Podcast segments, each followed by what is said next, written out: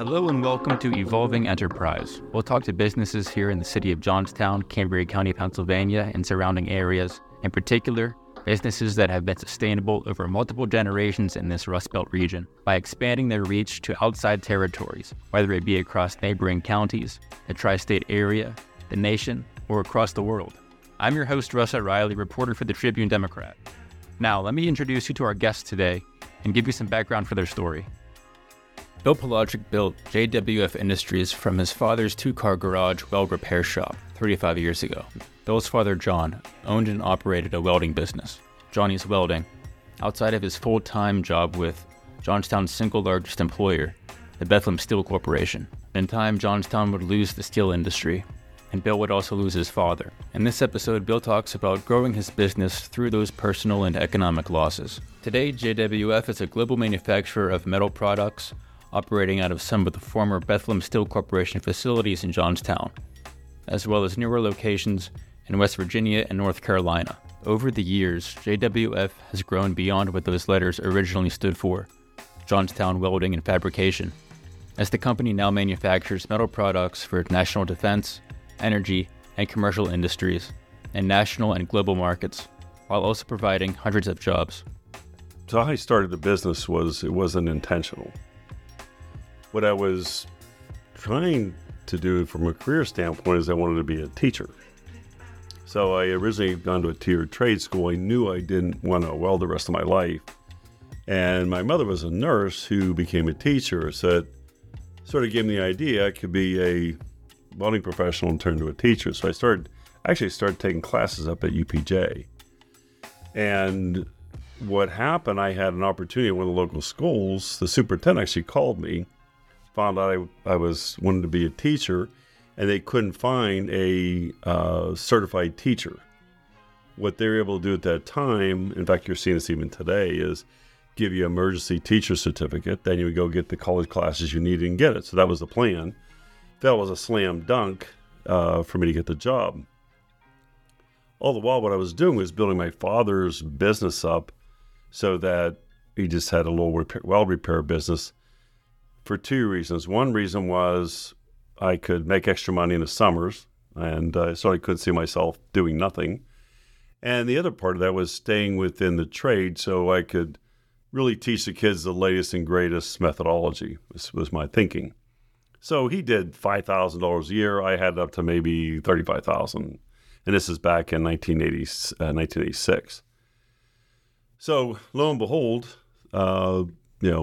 I have my career path, right? And it sounds like I'm getting the job. And he called me that night and he said the board decided that one of the board members' sons did some welding because it didn't have to have a degree. They gave it to him. So I was pretty upset. So I decided that I'm going to control my own destiny and build the business up. I started doing a little bit of that in 1986. And so that was my path. And then I learned very quickly. You know, the economy was really bad back then. It still hadn't recovered from, the $20,000 jobs lost at Bethlehem Steel. And I found I could not depend on local economy. I got pretty frustrated. And it was, I've had in my career those moments where I'm not having fun. And then the way my brain works is why not? What do I need to do differently? So automatically it was, I just was welding in the worst conditions. When you're starting, you take anything you can get. And I worked in some conditions that were, recovering a tank and fixing one that had spoiled milk in it. So you can imagine that for 3 years. And I had a septic tank. I had to go inside. It was cleaned out, but still you never get rid of that. But some pretty rough jobs, and I just felt like all I was doing was working so hard that I wasn't really doing anything and just barely making a living. So I pondered it one day, and anything I do, I always pray about it. It's just the way I'm built, and the answer comes. It's very strange, and I realized I needed to go out of Johnstown. The only way I'm going to do that is I need to make something. So I get into some sort of manufacturing. So that changed my trajectory. We got our first opportunity with Bethlehem Steel. And At that time, my father, we found he had cancer, and, you know, they expect him to live around 2 years. And we went 1986, that right before Christmas, down to Bethlehem Steel. And it was kind of intimidating for my father because he was a guy working in the mill, and here we are at the general office, and this thing, you know, was pretty nice. And for me, I was just going in to start a business and try to get business from you. You're trying to sell manufacturing out of a two-car garage, so you really have to do a good dance to make that work. And so they gave us an opportunity for about $300, and was fine. He was just a tester. And then my father went down to Florida because the cancer gotten worse. He was in a lot of pain, and they had to do what's called a chordotomy, where he had to stay awake, and they had to go into the nerves in his spine and hit those nerves without any sedative, any pain killing, till they found the nerve that was causing him the pain where his lungs were at, and then they cauterized it, which was, you can imagine how painful that was. So the operation worked. It was good, and he was coming home. His birthday was February 11th, and ironically, he's the same age I am now when he passed, and he was doing well, pain-free. He could eat again where he couldn't eat. My father was a big man. In fact, his nickname in the mill was Big John. He was 6'1" and 270 pounds, and he was a strong-built man. And at that point, he was around 170 pounds. And but he could eat again. It was great. And my mother walked in the beach. He turned 62 February 11th. He's coming home Valentine's Day, that Saturday. And my brother John, my oldest brother, knocked on the door. My wife and I were living in a trailer, and it was like 7 in the morning. I went, "Oh, what are you doing here?" I thought he was coming because my brother and dad were coming home, and he let me know that my dad died in his sleep, which was pretty devastating. I was at the ripe old age of 25, and lo and behold, it took a little bit to get my father's body back from Florida. So Monday, I get a package in the mail, and it was didn't look at it. It was, still pretty distraught. And Tuesday, kind of settled down a little bit, and I opened it up, and I was really going through the motions. I put it on my mother and dad's dining room table. It was kind of my office, and just sifting through it. And here, it was a blueprint to manufacture a staircase that was to go in a billet yard outside. And I remember sitting there and just kind of staring into space, and it's like I hear this voice that said, "Sink or swim." It's almost like, grow up, and I'm either going to do this or I'm not. And that project was for Bethlehem Steel. Well, it was for Bethlehem Steel, yes, and it was for $6,280. I'll never forget that.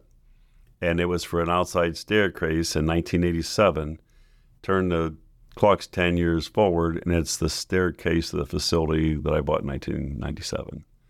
Seems like destiny, right? So it was one of those moments that I think everyone in business will encounter more than once. I've had, that's not the only time I've encountered where you are deciding, do you want to keep doing this, or you think the odds are stacked against you, and you're not going to make it, and it's, that intestinal fortitude. It's the stepping back and sort of compartmentalizing things and getting good people around you and getting good advice that every entrepreneur has to have to make good decisions, because it's tough to own a business, tough to start a business. And if you try to do it all on your own without any resources, you're probably going to fail, because there's a lot there. So the resources that you may be thinking of. Things like business advice if people have been there.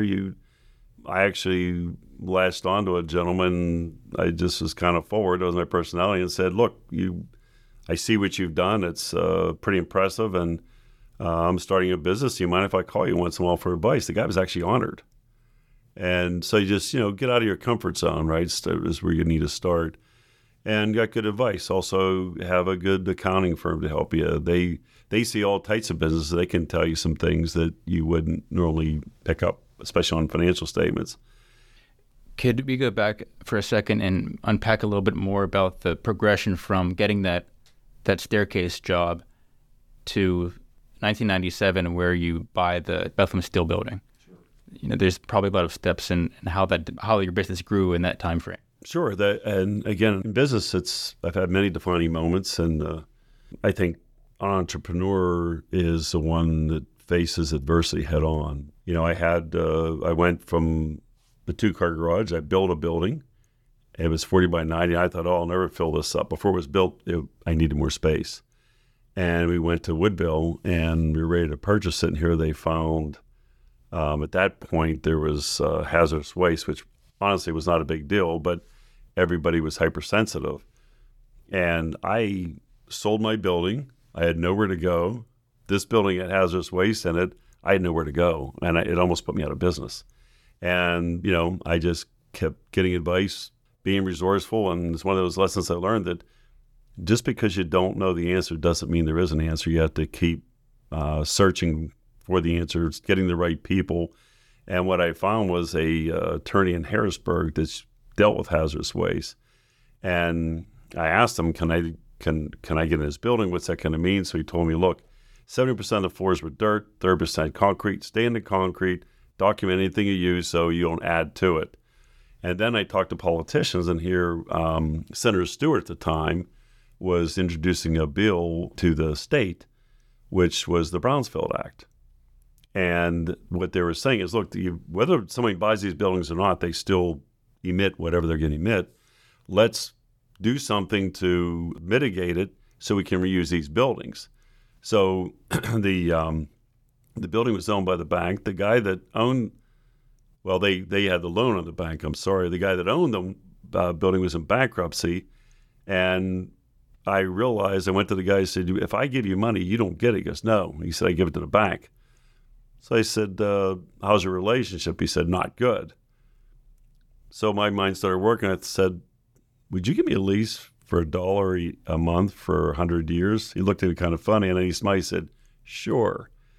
I said, okay. So I had a lease. The bank couldn't do anything because if they took over the building, they would own the hazardous waste, which would be millions of dollars. All the while, I got Senator Stewart got me a grant, and the answer was to entomb it. So it was 70% dirt floors became concrete. So I basically ended up getting a building for around $25,000.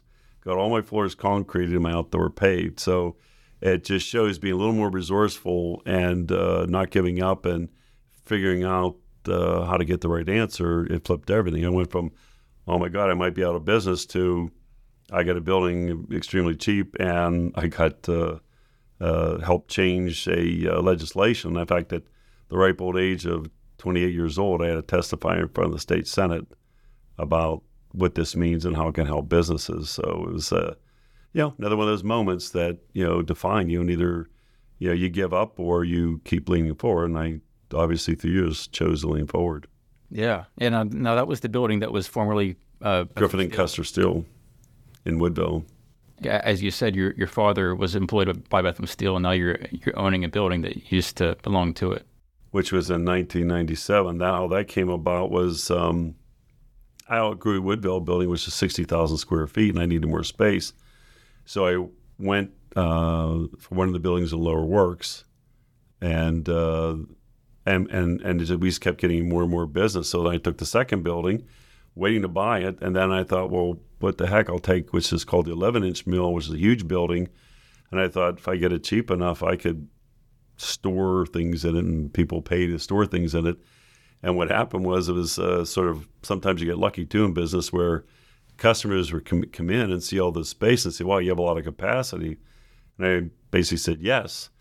And they saw it as an opportunity, and we filled those buildings up very quickly. And that's the facility I ended up getting in 1997 that I built that original staircase for. Wow. And that's the one in Iron Street? That's one in Iron Street. And what was happening at the time, you had Freight Car America was outsourcing a lot of fabricating out and manufacturing. And then the real shot in the arm was JLG. JLG had a aerial business where platforms where people got in it and did whatever they needed to do to go in high spaces. And serendipitously, the laws changed that you had to be strapped in after 12 feet. So you couldn't use a ladder. So guess what you needed? Aerial platforms. Well, they didn't have the ability to manufacture the things out of metal. And I was able to do that. And we went from, in 1991, I did $1 million worth of business. By 1994, I did 8 million. And by 2000, I did 50 million. So the business grew exponentially, and now today we're doing about 150 million. Yeah, well, you're diversified over the years. It sounds like you started out with commercial, the JLG stuff. Yes. And then you got into energy and defense. Can you explain how that kind of grew that way? Sure. The defense business happened because we did what was called, it was an online reverse auction. And what that means is you bid the job and you do it online. And then they let you know whether you're in first, second, third, fourth place. Now, you don't know who your competition is. You know what the dollars are. And you keep lowering your bid. You can lower it by 1%, 2, 3, 4, whatever you want to do. And then the last person that gets the lowest price, it shuts off, you win. And we bid a product. It's called a Helverson Loader. And at the time, we didn't even know it was a defense bid. I had no plans to get into defense. In fact, Congressman Murtha tried to talk me into it. It was just seemed so many requirements. We just weren't ready for it. Well, lo and behold, it was a defense project, and company was FMC down in Orlando, Florida, and they came to visit us, and we still weren't the low bid. And they saw our facility, our capability versus the other guy, and they wanted us to do it, so we ended up working out a deal and started building it. And then when we got it, I thought, well, this isn't a whole lot different than commercial. I had a different perspective. The stuff we looked at was, you're building missiles, and that's such a different requirement. But there are things in the defense sector that really aren't a whole lot different than commercial. It's just a set of requirements that you can do, and that's how we got into the defense business. And then it blossomed from there to developed a armor solution for Humvees and for special forces, and that was our first big contract. That was for $30 million. And as I saw the opportunities in the defense business, I needed to hire someone that really could speak the language. Murtha put me with the president of Lockheed Martin, and we were going after a replacement Humvees. And I sat in a meeting with 3-star generals and executives from Lockheed Martin. Here I am, this dumb country bumpkin from Daisy Town, and they're using the acronyms. I didn't know what they were saying. It was like a foreign language. And I'm just shaking my head and looking and pondering a thought. And I thought, oh my God, I better get someone who knows this. I can learn it, but I got to learn it a lot faster because business is coming fast and furious. This contract for me would have been $1 billion. And end up hiring, looking for someone. I asked my brother John, who he knew because he was in the defense business since he got out of the Marine Corps. And he said, yeah, I think I know someone who wants this job. I said, really? He said, yeah. I said, he's from Johnstown. I said, who at BAE is who he worked for? I don't know any of you guys that work for you, because I knew a lot of them that were from Johnstown. I said, who is it? He said, me. I said, you're kidding. He said, no. He said, after 30 years, why would you come back to Johnstown? He just said, I'm tired of the rat race. I'm tired of traveling. It's just, I can't have any family time. I want to come back. So that's what I did. I hired my brother John, and he understood that business very well. And we were to take a really good foundation defense business and grow it. And, it's taking us into a whole stratosphere. Now we're building vehicles from the ground up, and we're building radar systems.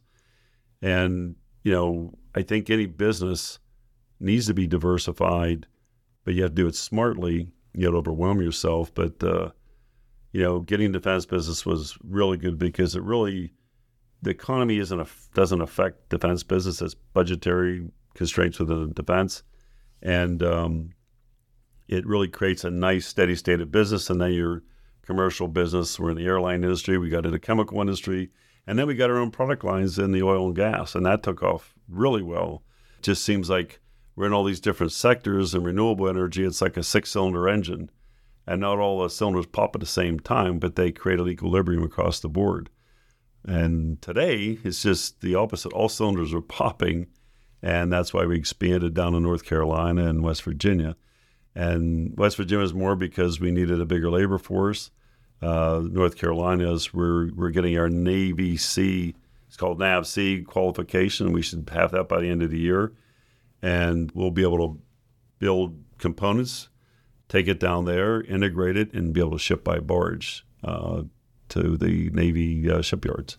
Yeah, that was interesting, your strategy as far as choosing those locations. Right? You couldn't ship these huge components from your place in Johnstown, so you needed a waterway, and that's where North Carolina came into play, right? And West Virginia, you said, was because you just needed a... Why did you choose West Virginia? What happened was there was a gigantic milling machine we were buying was used, and it was in a building, and it was empty, and I thought to myself, it's by Parkersburg, West Virginia.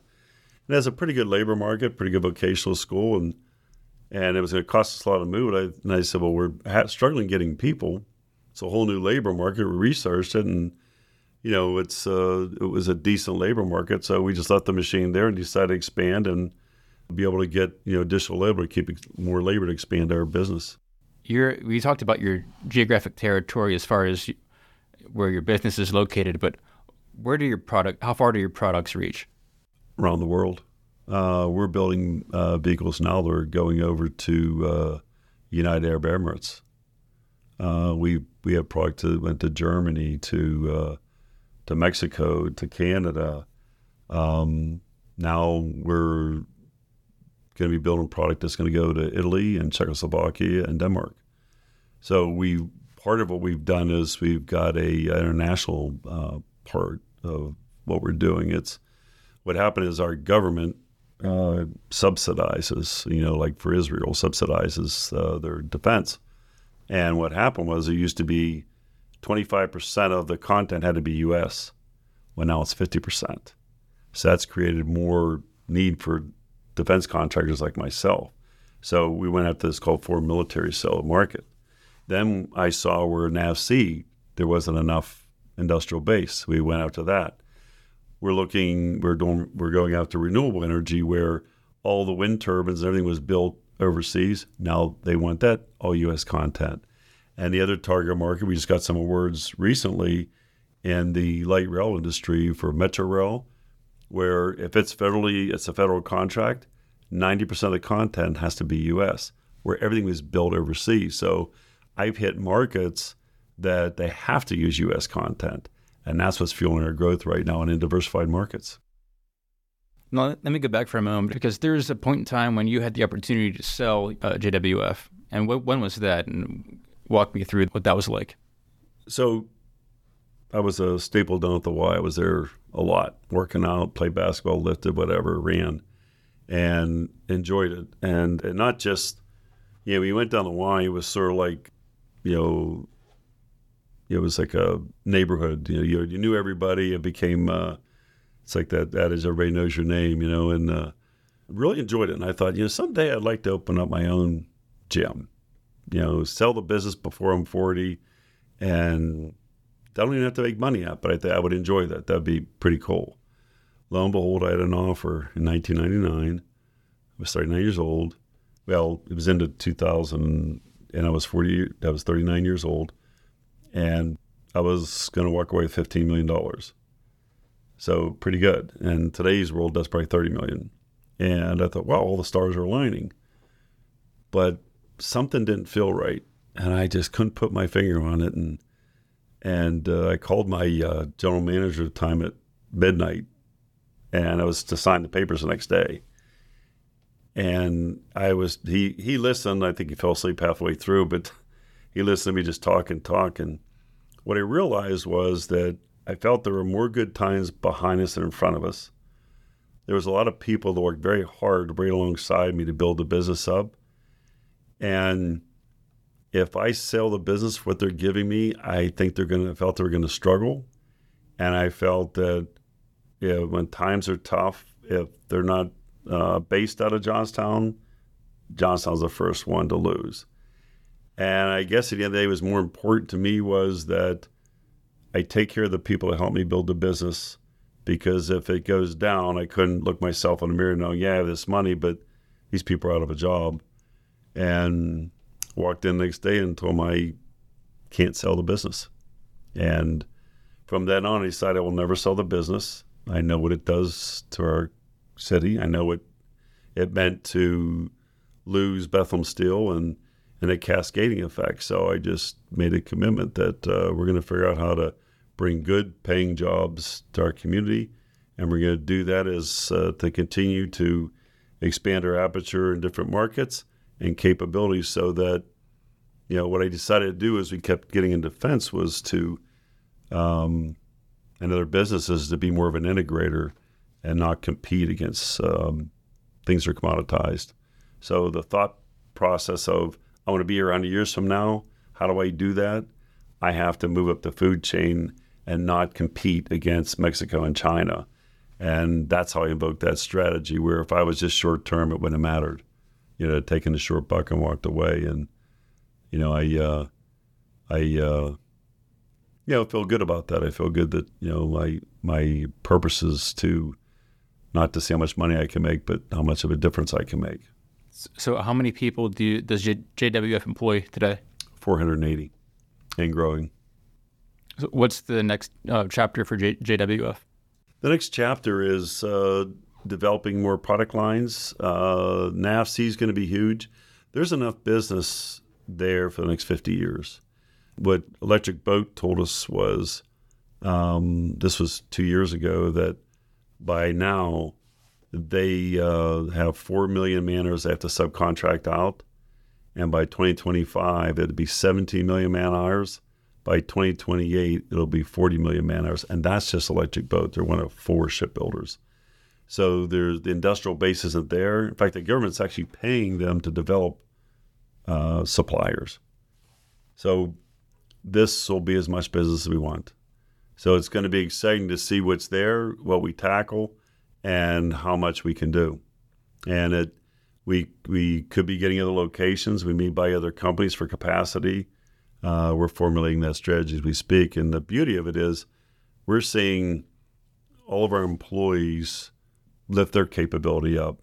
And they're taking classes. We give them over $5,000 a year for whatever they want to take to improve themselves so that they see the long view. We did a long-term strategic plan.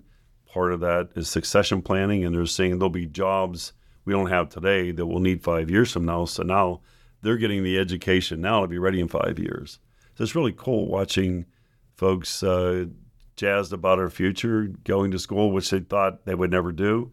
And it's changing the look of the company from not just a process, but an intellectual capability.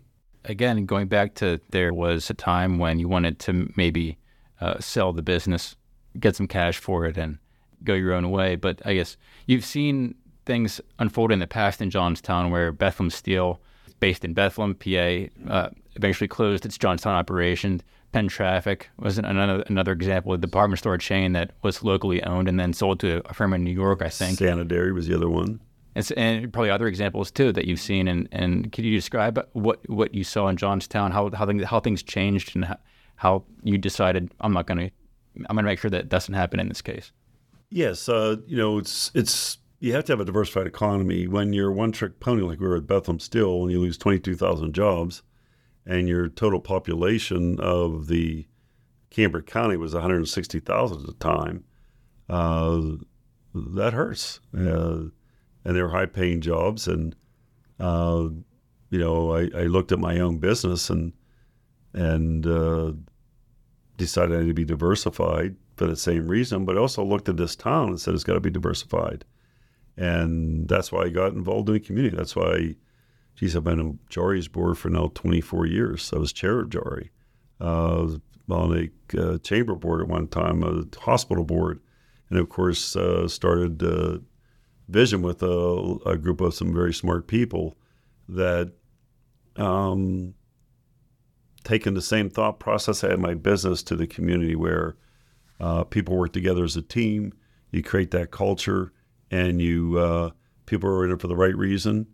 And you create that diverse economy. We're better off having in this community, 100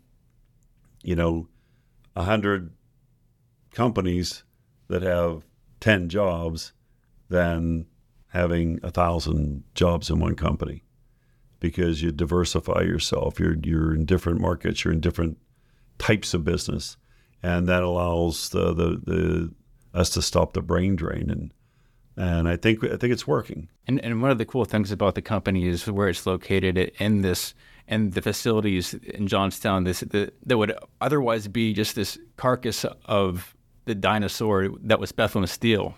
But there's your company, for example, and others, including some of your subcontractors that are also occupying other parts of what was once Bethlehem Steel. CSC, I think it is, yes. One of your subcontractors. And you have this network of other companies that are helping to do your projects, right? Yeah, I think the one thing is that there would be no carcass. They were going to tear the mill down and scrap it. It had been an empty lot. Right place at the right time at has worked. And I tell people, this is your grandfather's steel mill. There's lasers, robots, AI technology, where some of the largest corporations in the world come in here and marvel at our process. They want to emulate some of the things we do. That's pretty cool when you see that. And right now, part of our growth strategy is to develop those local suppliers. Because I know what it's like for me starting out. As I said earlier in a podcast, I looked at defense business, made my head hurt. And when I found I was, okay, I'm in the wrong type of defense business. So I'm trying to help, CSC. I'm also trying to help MJ Daniels, helping Dow Oxygen, helping JB Weld and numerous companies in Altoona, LaRoque. I want to build a supply base here as part of a strategy to grow the business, because it's going to be hard for me to continue to do it just within my company. So if I can help local companies build their business up, teach them what I know, and help them grow, everybody benefits and the town benefits. You're switching gears to more personal questions. What is the legacy that you see yourself having and wanting to leave whenever you retire or whenever you're gone? My kids, they're involved, and some of my nephews are involved. They understand the heart of the organization. People ask me, what's your proudest moment? And it's kind of not what you would think. 2011, right? In the middle of the Great Recession, we lost a lot of business, and it was devastating. When a company starts laying people off, there's some people that, okay, they're just not working out anyway. And then you start getting good people, and then you really cut a media organization. We were cutting into the media organization, and we probably laid a third of our workforce off. And man, it was nobody's fault. And I take that to heart. If we lay someone off, I look at it as failure on my part, and I take that very seriously.